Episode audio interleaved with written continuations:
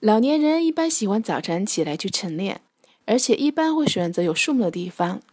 但是绿色植物经过一夜的呼吸之后会产生大量的二氧化碳。在这种情况下去锻炼对身体是有害无益的。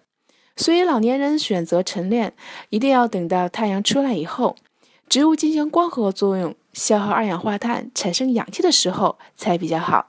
所以晨练的时候最好选择太阳出来以后。